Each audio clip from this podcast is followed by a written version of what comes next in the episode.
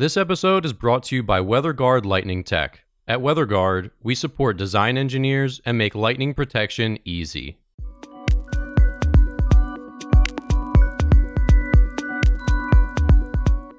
You're listening to the Struck Podcast. I'm Dan Blewett, I'm Alan Hall.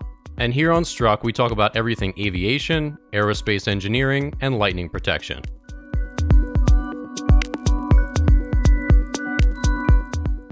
All right, welcome back to the Struck Podcast. I'm your co host, Dan Blewett.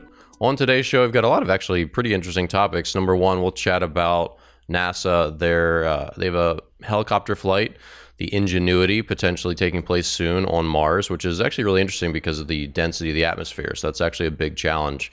And that'll be the first uh, flight ever taken off from another planet. So pretty cool. Uh, we'll chat about Boeing a little bit. They've had an electrical issue with their 737 MAX.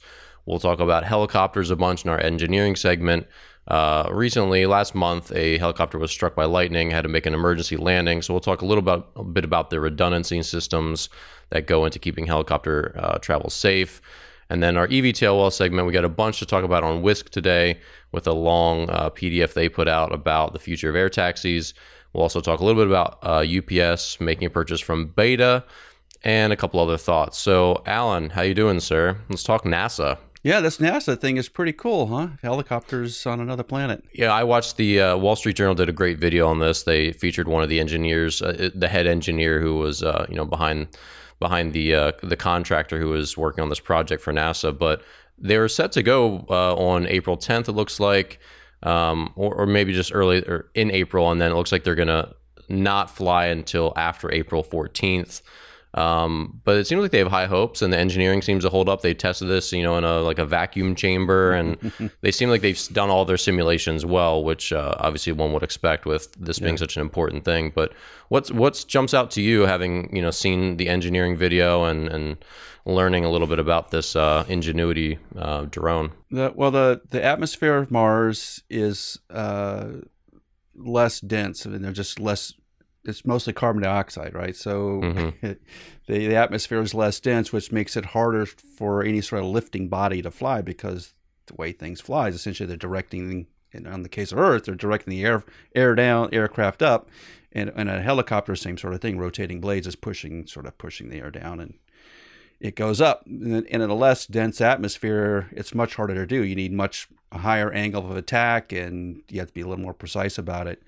Um, so the, the air environment guys, uh, the only way to test a helicopter like that on on this planet is to actually put it in a vacuum chamber and pull it down and well fill it with carbon dioxide and then pull it Yeah. down so they got a partial vacuum in it to simulate the atmosphere on Mars but you can in in a vacuum chamber like that and it's unique in a sense and I used to work around those big vacuum chambers when we worked in the space space world years ago is that the air inside of them is well whatever air is inside of them is calm right so you you you don't have the normal turbulence wi- crosswinds all those kind of things that would come into on a, on Mars is one of the winds on Mars is one of the things you have to deal with. So the instability um, is going to be interesting, and, and maybe that's why they're pushing back some of the uh, initial flights of the of this helicopters because they're getting some meteorological data that's telling some information where they can go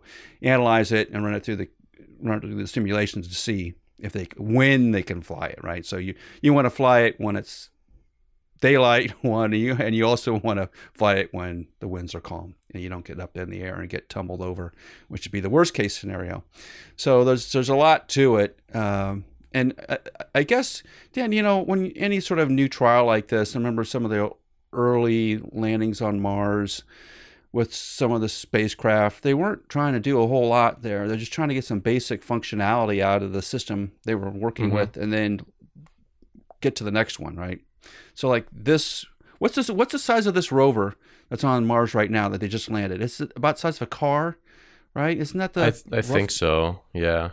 Versus the first ones, which are the, was it the little Pathfinder one, which is about the size of a, of a remote control car sort of thing. Mhm. So they've grown exponentially. Don't you think that this helicopter experiment, if it does work, is going to get exponentially bigger? That's what the engineer said. He said, "Yeah, we just want to get data and figure out where we're going next. And, and you can tell just by the design of this, it's a little box on the bottom with four legs and two, you know, c- carbon fiber composite rotors. Things super simple, and I think you know that's the way it was designed to be. So, um, yeah, this is No- clearly yeah, just no like tail just the- the- rotor. the base starting starting mo- uh, you know model. So, uh, but they have counter rotating rotors. Blades, Is that right. that's why they don't have um, uh, a tail No rotor? tail rotor, right? Yeah, because if you have just a, the single rotor, you have to have a tail rotor to count out Yeah, the, the, balance- the balance it. forces. Yeah, so the the the counter rotating is probably a lot more compact, also. But I, it kind of makes you wonder if if the helicopter does work, why would you put another driving drone on a planet? You probably wouldn't. Uh, Mhm. Because you're limited as to how far it can traverse, where with something as mobile as a helicopter, where you can traverse miles in a day to different parts of the planet, that would make infinitely more sense because of how much more data you could gather. In fact, it makes you wonder if they'll, uh, you know, put a- put a series of, of flying vehicles on Mars just to got to get a better sense of the of the planet and and figure out the different parts of the planet and the environments in different parts of the planet. I, I, I think it just opens up so many mo- more opportunities than they would have in the past. So it's a really cool experiment. Well, isn't that going to be a a big challenge, though? I mean, how far can a drone go on battery power alone, especially when it's going to have to fight a little bit harder to get lift with the, the lighter atmosphere, right? Right. Um, is that going to be? I mean, could this fly a couple miles and come back? I mean, I guess I don't know. They probably have to put a pretty big batteries. Oh yeah, Yeah, with big enough batteries and solar panels, you could probably do it. You know what? It's a question similar to the aircraft, uh, winged uh, winged aircraft versus helicopters on how far they can fly. Winged aircraft can always fly further. It's much more efficient in flying distances, but you need a place to land, right? So that's a difficulty with it, where a helicopter takes off land. so you're saying the EVTOL segment is going to Mars? That's what it sounds like here. Well, it, it, it'd be similar, yeah. If you're if you want to do something like that, where you can take off and land vertically, but yet traverse miles at a time, then that would be the that would be the right solution. But obviously, we maybe a haven't really- gyrocopter. Gyrocopter. Oh, yeah, Best of both Yeah. worlds. yeah, po- uh, possibly. If, they, if if you have enough atmosphere to get enough lift to do it, yes, you could Yeah. you could do that. Yeah, Well, that's an interesting thought as a as a a non-engineer, just thinking that yeah, you know, you need to have enough thickness essentially in the atmosphere to like have something to actually push down with your rotors. It's an interesting Yeah. thought. Like you just think of, you know, another planet like you just you just think of the physics of other worlds being the same as on Earth, but they're not. And that's just an interesting interesting thought that it's got to work so much harder to have something to actually shove to like Yeah. direct, you know, create those forces. So it's interesting. yeah. It's like swimming in a pool without any Yeah. water, right? When, when you have water in there, you can propel yourself. If there's no water, you can't propel yourself. It's roughly that situation. Yeah. So Boeing's had another little hiccup. It sounds like they've grounded some of their jets because of an electrical issue. Um, you know, an article here by CNN Business. Uh, basically, like it looks like 16 customers were asked to address this issue uh, for a safety concern, and it sounds like they only do this where they suggest grounding the plane when it's like relatively potentially catastrophic. Is that correct? I mean, is this a little thing or maybe a bigger thing? It's hard to say because there hasn't been a lot of information out on it yet. If they have an airworthiness directive that goes out from the FAA, that's a little more uh, critical. I mean, they, they can they can ground all the airplanes. FAA can ground all the airplanes and make them do a repair or do or typically do an inspection before they allow them to fly again, or given the very short time window in which they have to do an inspection in. It sounds like this has something to do with an aircraft power ground uh, somewhere on the airplane where they may not have a, a good enough ground.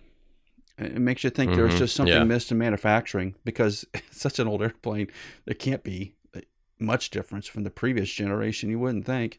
Well, this, is the, this is the 37 Max. This is the brand new one. Yeah, But you're saying the 737 lineage is so old that, gotcha. right. And The power distribution system is not going to be that much different than it was from the previous generation. It's all Okay. derivative essentially.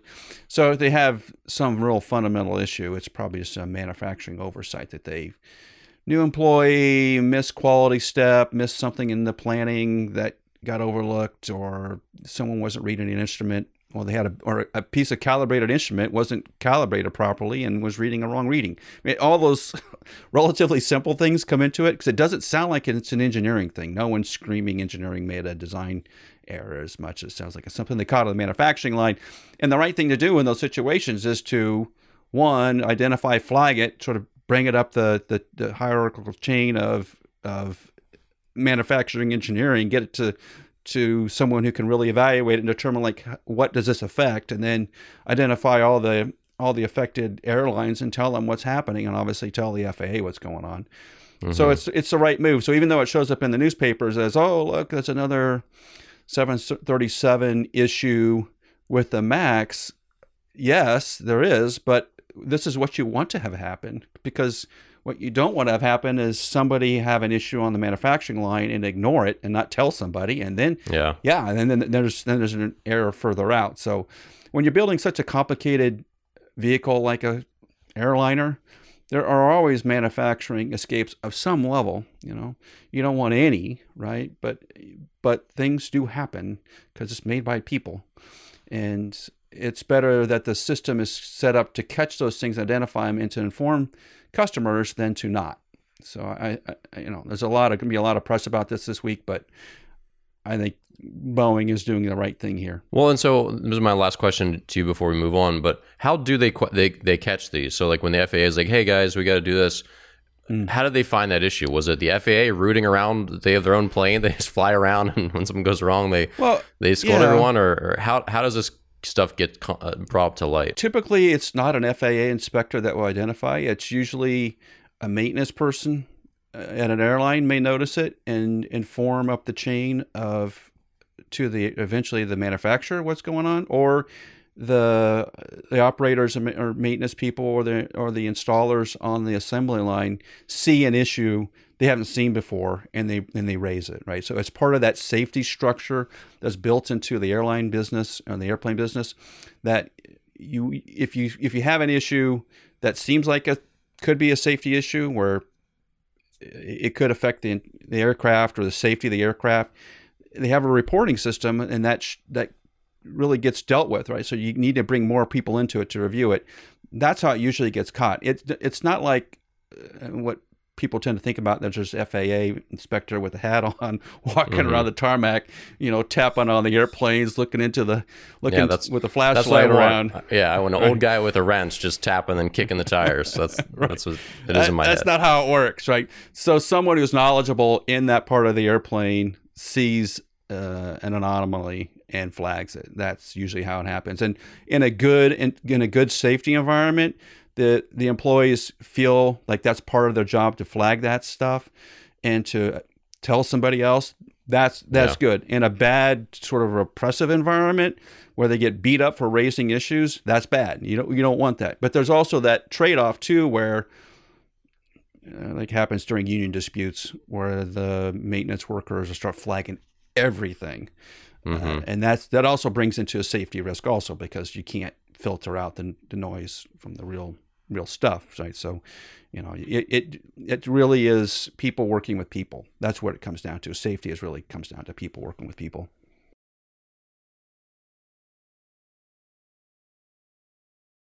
All right, so on our engineering segment today, we're going to talk a bunch about helicopters. So, uh, last month, a offshore helicopter was uh, forced into an emergency landing. This is reporting from EnergyVoice.com uh, off the coast of Scotland. So uh, the Shetland Coast Guard, um, they had to make an emergency landing after getting struck by lightning.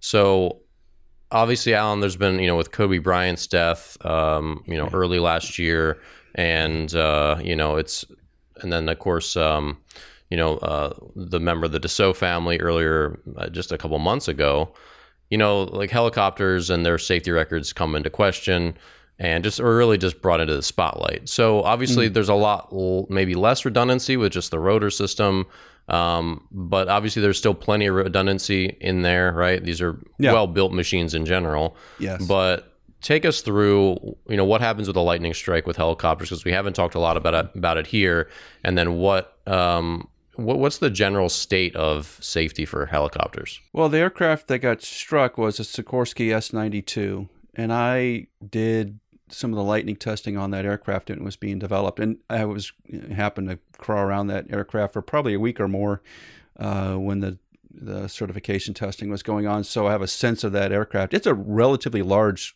helicopter, and, mm-hmm. it, and it's meant for mostly shuttling large groups of people to and from offshore oil platforms. That's one of its prime missions. So it's it's just just really robust. Yeah, and in this article, it said there are 14 people on board. That's a lot of right. a lot of people. Yeah. Yeah. Yeah. So it it has some of the most advanced uh, maintenance systems and avionics systems and power plant and technology in it because it's a relatively new helicopter. The the I think the issue comes about in this particular case where in the North Sea, particularly this time of year, sort of wintertime, the lightning strikes can be big. And I, and I mean big. They've had helicopters get severely damaged and land in the water out there uh, back in the 90s. So there is always a concern, and the pilots all know about those things typically. And if you're if you're in a, a helicopter, which even though this is a larger helicopter, it still feels like you're in like a basically a large minivan or a large van. Uh, so like a 20 passenger van kind of thing. And if the lightning strike is big enough, it'll scare the living heck out of you. and it, it, will. I mean, it, because they have huge lightning strikes out there. So they probably took a very, a, a relatively larger lightning strike and maybe spooked the pilots. And, and not so much spooked in terms of scared of like, hey, let's let's just be on the safe side. Let's let's declare an emergency and make sure everybody knows where we're at in case mm-hmm. something were to happen to the aircraft before we could get to land, they would be tracking us so they could come find us because it does have life rafts and all the accoutrements to land in the in the water. So it's more like a tracking thing than it is a safety of the aircraft issue. You, you, you want someone to know where you're at because the North Sea is really cold and you're not yeah. going to live out there very long. So you want somebody somebody to come find you. That that's most of it. But the technology in that S92 is amazing. Um, it's really amazing. It has a number of systems that health maintenance systems that sort of predetermine when you're going to have a when you need to do some advanced maintenance. So it's sort of catching things before they get to a serious state. Um, there's a lot of uh, just a, I can't describe them all because but there, there's a lot there's a lot of advanced features in that in that aircraft. So it, it's a really really safe aircraft, honestly. Well, so in, in this interesting article by uh, NPR, which was released back, uh, you know, January of last year, you know, they just talk about the incident rates. You know that the fatal accident rate of helicopters is right. Well, at least in, in 2018 was 0.72 per 100,000 flight hours, and of course, with like commercial aviation, it could be zero for a year, right? There might not be any right. major plane crashes in a year, which yeah. is great. Um, and of course, if you compare that to driving in a car, which is fundamentally different, um, you know, Americans spend 51 minutes on average in a car each day. So there's a, a ton more contact time with a right. you know being at a vehicle with other vehicles that could crash into you through no fault of your own. lots of other things, right? Yeah. There's so much more. It's really hard to compare the two things because in a helicopter or in a commercial airliner, it's not really a an, an issue that you're going to crash into another thing, right? Like not really. Um, but if you're driving down the street just now, you have to actively avoid lots of other people who could not be working as hard to actively avoid you. They could be texting, right. you know, all sorts of stuff. So yeah. very interesting differences there. But uh, obviously, hel- helicopters do have a, a, a higher um, fatality rate. And then it says in this NPR mm-hmm. article that personal or private rides account for uh, just 3% of flight hours, but more than a quarter of fatal accidents. Sure. So, what, what do you, how do you explain some of the differences here? And I mean, you know, you think of just this one rotor and that if the engine shuts off, the thing just falls out of the sky like a rock. But that's not exactly the case all the time. There's auto rotation, is that right? There's like some right. things they can do. Sure, they, they have they have techniques to to get on the ground relatively safely uh, with auto rotation. Just free rotating of the blades uh, and changing the pitch of the blades as you get close to the ground. The the issue from the sort of private pilot to the commercial pilot is the bigger disparity. If you're piloting your own aircraft or driving your own car, we've all been there at some point where we want to get home Mhm. and that seems to be the big driver. So if I if it's midnight and I'm driving across Kansas and I got two more hours to go, do I pull over and call it a day, or do I drive the two hours? And most people will tend to drive the two hours. That's what'll Yeah. happen. And the same thing happens on aircraft and helicopters, where they're in a situation where they're trying to beat the weather, they're trying to beat the time clock. It's starting to get dark, and that radar for for VF, uh, IFR flight, and they're flying into IFR conditions or near IFR conditions, and they get themselves in trouble and they crash. That tends to happen more on the um, private side. If I'm the owner, I'm driving, I'm flying the thing. Uh, that more more likely to happen than if I'm a corporate or a professional pilot, where it's a job, right? Mhm. It's a job. I don't have to be anywhere. I'm going to try to help my client, but I'm not going to risk that client's life, right? So when I bring a second person into it, I think the dynamics change. And the professional pilots also have tend to have more flight hours and tend to have a lot more training in general. In general. So you don't get yourselves into those, situations. And I think that's where you see the disparity. There's a lot of get home what they call get home itis that goes Mhm. on. And that drives a lot of accidents. I, I think it's a, sort of the same thing when you're driving a car. If you're if you're in a car and it's late and you're by yourself, you're going to take more risk than if you have your kids in the back. That's just the Yeah. way that it goes, right? So it's sort of a human nature thing. I literally rolled my my Jeep in high school because I was in trouble. It was very late at night. It's a long story, but I was in trouble, so I was trying to get home faster. Took a curve too fast that I hmm. knew my car, my Jeep was not capable of making. It was like a really hairpin, you know, state like a state park back road. And I should have slowed down. And normally I would have, but I didn't at that point. I didn't Yep. slow down enough. And I was like, oh man, you shouldn't have done. And then I felt my tires slid, slide a little bit. And then I countersteered and poof, I was on my roof before I even That was knew it, right?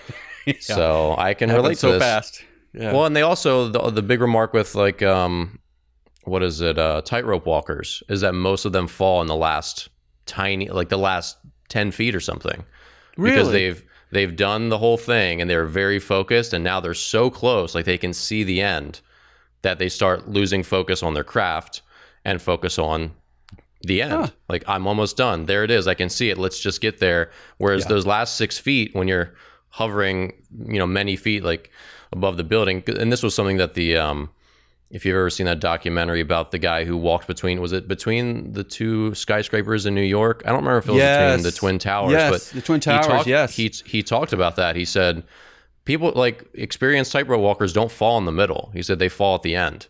He said because you feel like you've done it already, but you're not done. And there's and any foot could kill you. Any step could kill you. Whether it's the first one, the middle thousandth step, or the very last step, it's the same, you know, consequence of you missing that step. right. But he said, that, you know, when they get to the end, they lose their focus because they see it and they think they're done and they're not. So yeah, Wow. same kind of thing. it's Sort sort of a human nature thing. Yeah. That's interesting. Huh, Mhm. Didn't know that. But yeah, I guess uh, okay. So helicopters, obviously, you know, like I said, they've been brought in the spotlight in this past year, especially with a couple Yeah. real high-profile deaths. But you know, it sounds like they're not as unsafe as maybe. No, and and the, and the seems. maintenance on them, is, the maintenance and the design of, of helicopters and rotorcraft have gotten so much better over the last 20, 30 years. There's so much better technology into them, much better materials. There's much more maintenance going on, much better everything. That you just the safety record is really good for what it is.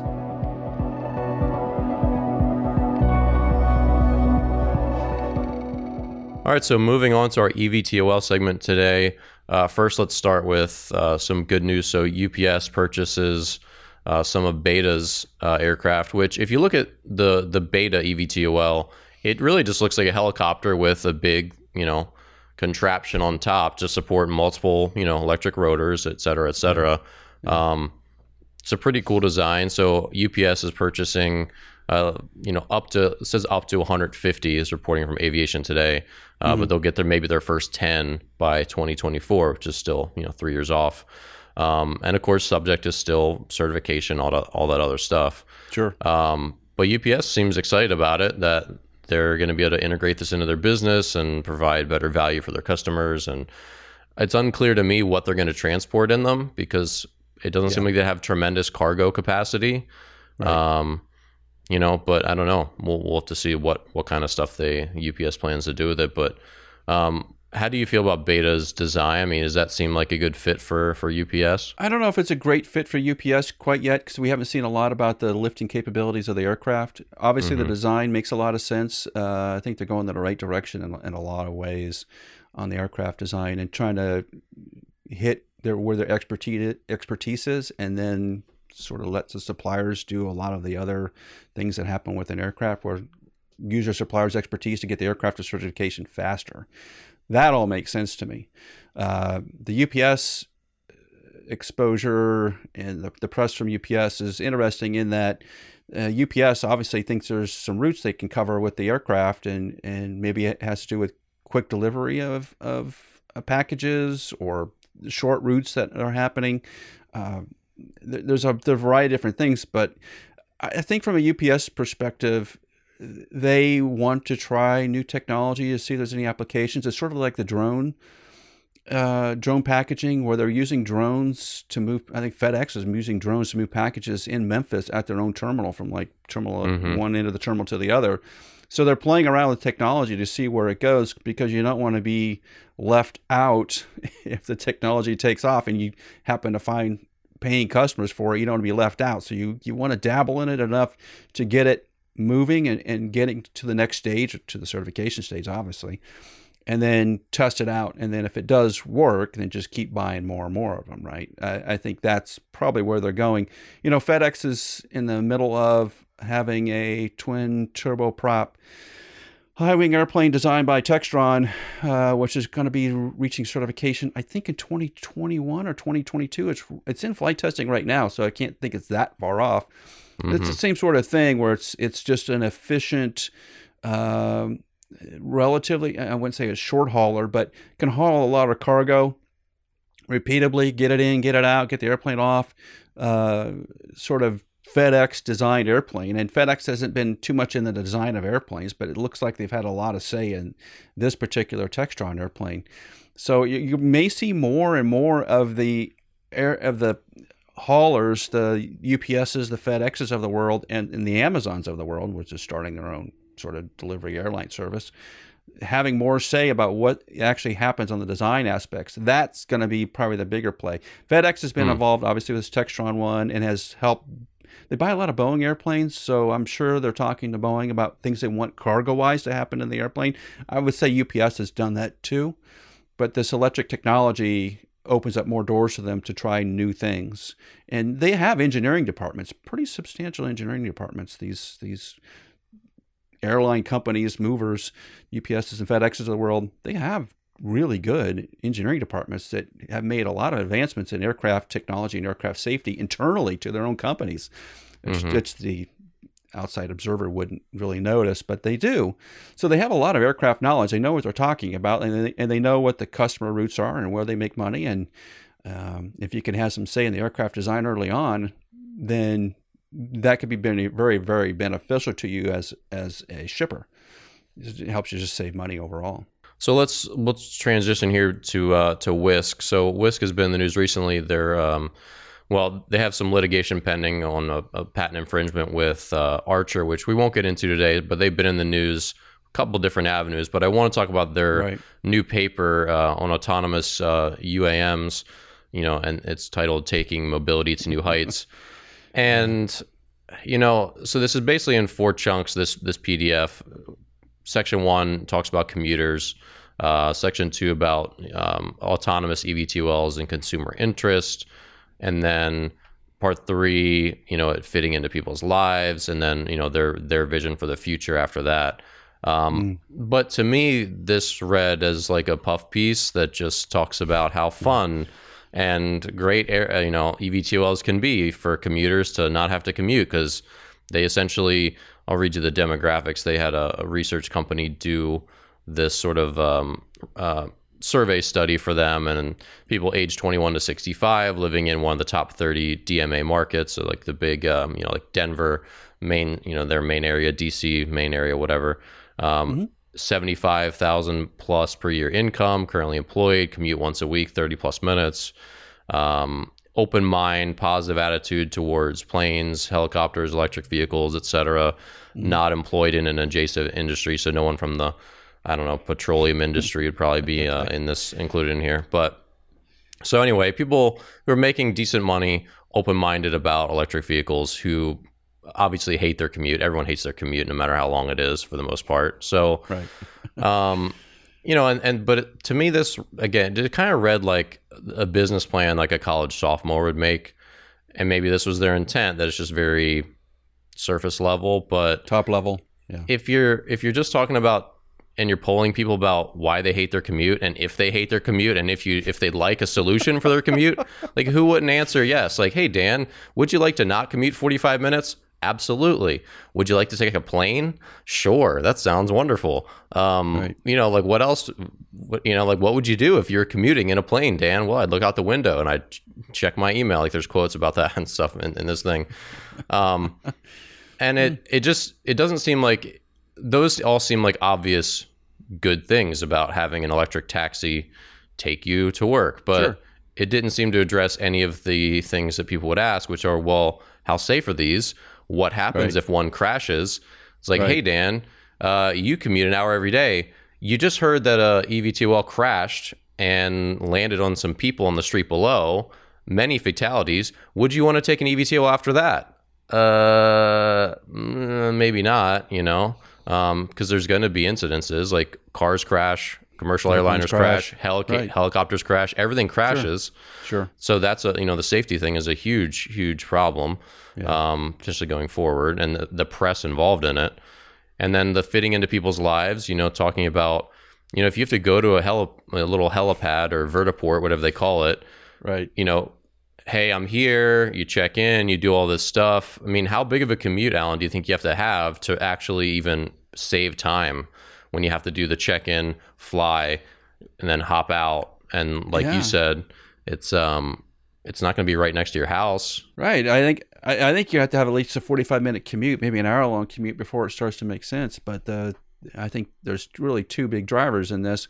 One is what is the cost going to be, hmm right? So even if say you have that hour commute, you not cut- cheap, not cheap for sure. I, I I don't think I don't think so. But there's a convenience factor, so it, you got to weigh that in. Your time is valuable, so uh, it'll save you some time, and maybe that trade-off is worth it. The second, I think, is probably the more important piece early on is most people haven't flown in a small aircraft. And it's not like flying in a 737 or an A320. That's a totally different feel to it because you're going to feel every bit of turbulence. You're going to feel that a lot more acceleration and deceleration, and uh, it's a closer environment. So if you're if you don't think you're claustrophobic on a 737, but when you you're in something that's much much smaller, you're going to start to feel it, and particularly since you don't have any control when you're flying, especially as a passenger in a small aircraft, you feel like you don't have any control, and that that sense of un, that unsettling sense starts to creep up in your gut like this doesn't feel right. And for a lot of people that's enough to say i'm not doing it anymore. It's like yeah, taking that roller coaster ride you, you know you're standing on the ground watching the roller coaster go and go yeah i could do that. But when you get in that roller coaster car and it Mhm. starts to click click click up the hill it's like man i want i don't want to be here anymore. I think there's going to be a good part of that coming into play and so asking somebody on the street what they think about shortening the com- commute everybody's going to say yes to that.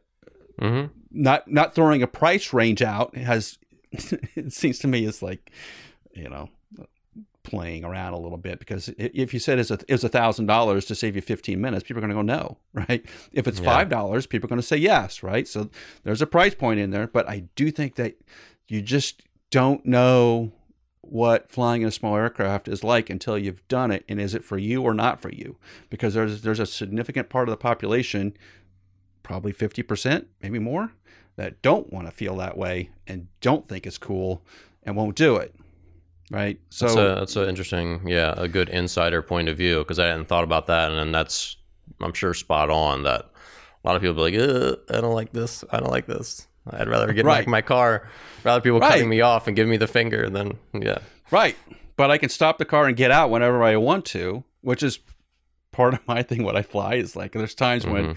I could fly, but I go, you know, it's not that far, and I would prefer to stop and take a break and not be locked in Mhm. with a mask on the whole thing on an airplane flight. And I'll I'll drive instead, even though it's more risky. I feel like there's a little more independence to it, and I'm in control of the situation. On an airline, you never feel like you're in control. Right? You just don't. Well, that's still the bottleneck is the uh, where do you get on and where do you get off? Because Yeah. if you're a commuter and you're like, okay, my commute's 45 minutes, or say it, let's say it's even an hour, if you're not within 15 minutes of a vertiport, I mean, is it going to be worth your time at that point? I, Right. You know, it's I like taking know. the train on the East yeah, Coast, because right? you got to drive there or take an Uber there or take your bike Get- there. But if you in the parking lot, Mhm. walk over to the to the train station to the platform, yeah, wait. right. mhm. Nothing ever happens fast there. You have to get there early so you don't miss it. Make sure you have a parking spot. Bing bang boom. All of a sudden, it's just like taking a train. An EVTOL doesn't have that sort of feel. I mean, it's not being advertised like that, but it's essentially what it's going to boil down to is going to be like taking a train on some level. You got to Yeah. get to the get to the place, pay the parking, walk it to the platform, get a ticket, or do it on your app. Wait for the aircraft to get there. Waiting line, probably much like a Disney World ride, for the guy in front of you to take his flight off somewhere till the next one comes in. That's what it's going to end up being. And is it worth it? I don't know. Yeah, and there's gonna have to be you know like pretty strict controls as far as like you couldn't have you know a set of golf clubs with you if you needed them Probably like not, for no. after work. You know, you like there's they're gonna have to know how much each passenger weighs. I would assume maybe maybe not, Roughly. but well, there's gonna be a payload issue. You know, that payload is important. Um, yeah, it just seems difficult rather than just like okay, my car is a hover car. I'm gonna go outside, get it, and fly off like Blade Runner to work. That would be Right. Much more realistic, maybe. But Right. and and then like you said, I mean, if, is this a commuter thing where it's like you can actually afford this five days a week, twenty of these flights a month? I mean, if it was Don't fifty know. bucks, if it was fifty bucks both ways, that's a thousand bucks a month. If it's fifty bucks one way, which I'm sure is on the low end of what this would probably cost, especially initially. Now you're talking two thousand dollars a month. You know, it's hundred dollars a day for twenty commutes. You know, you've got to be an executive, some with a pretty pretty good disposable income to say that's worth it to me. Right. Uh, That's that's true.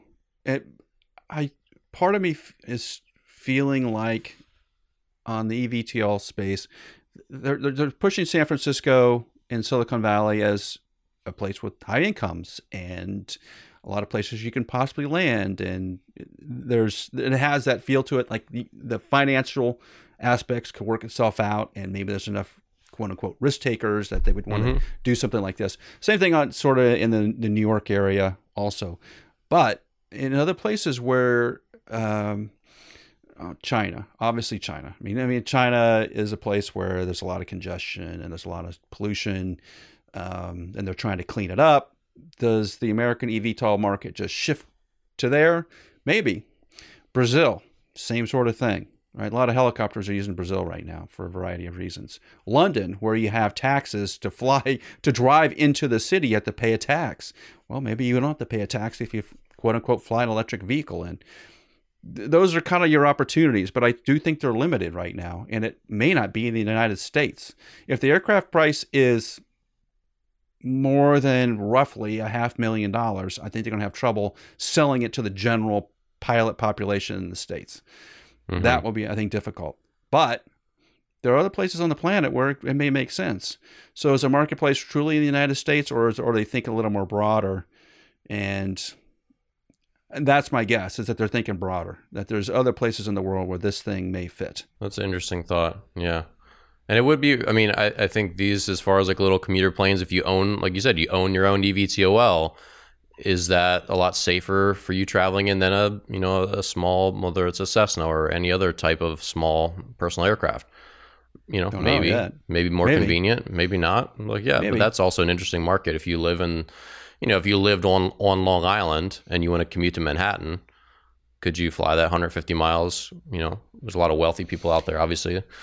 Yeah. Would that be a good solution for you? Maybe. Yeah. There's engineers that do that in the aerospace world that they if their if their place of employment is near the airport or at the airport and they live out in the country, a lot of times these crazy engineers will have their own uh, runway in an air- airplane and they'll they'll fly to work. I've seen that many times in aerospace. People will fly to and from work. They make that daily commute via airplane if the weather's good. And if the weather's not good, then they're driving. But they will do that. So there is that marketplace, but they're not buying an aircraft for they're buying an aircraft for hundred, two hundred thousand dollars, and not buying an aircraft that's over five hundred thousand dollars to a million dollars. You know, they're buying Yeah. a little single engine Piper Cessna Beech airplane to do those runs in, and that's that's the right price point to do that. You can't make that million dollars up, or two, or four, or five million dollars up flying to and from work. You that, that doesn't make any sense at all. All right, well, that'll do it for today's episode of Struck. If you're new to the show, thank you so much for listening, and please leave a review and subscribe on iTunes, Spotify, or wherever you listen to podcasts. Check out the WeatherGuard Lightning Tech YouTube channel for video episodes, full interviews, and short clips from the show. And follow us on LinkedIn, Twitter, Instagram, and Facebook. Our handle is at WG Lightning. Tune in next Tuesday for another great episode on aviation, aerospace engineering, and lightning protection.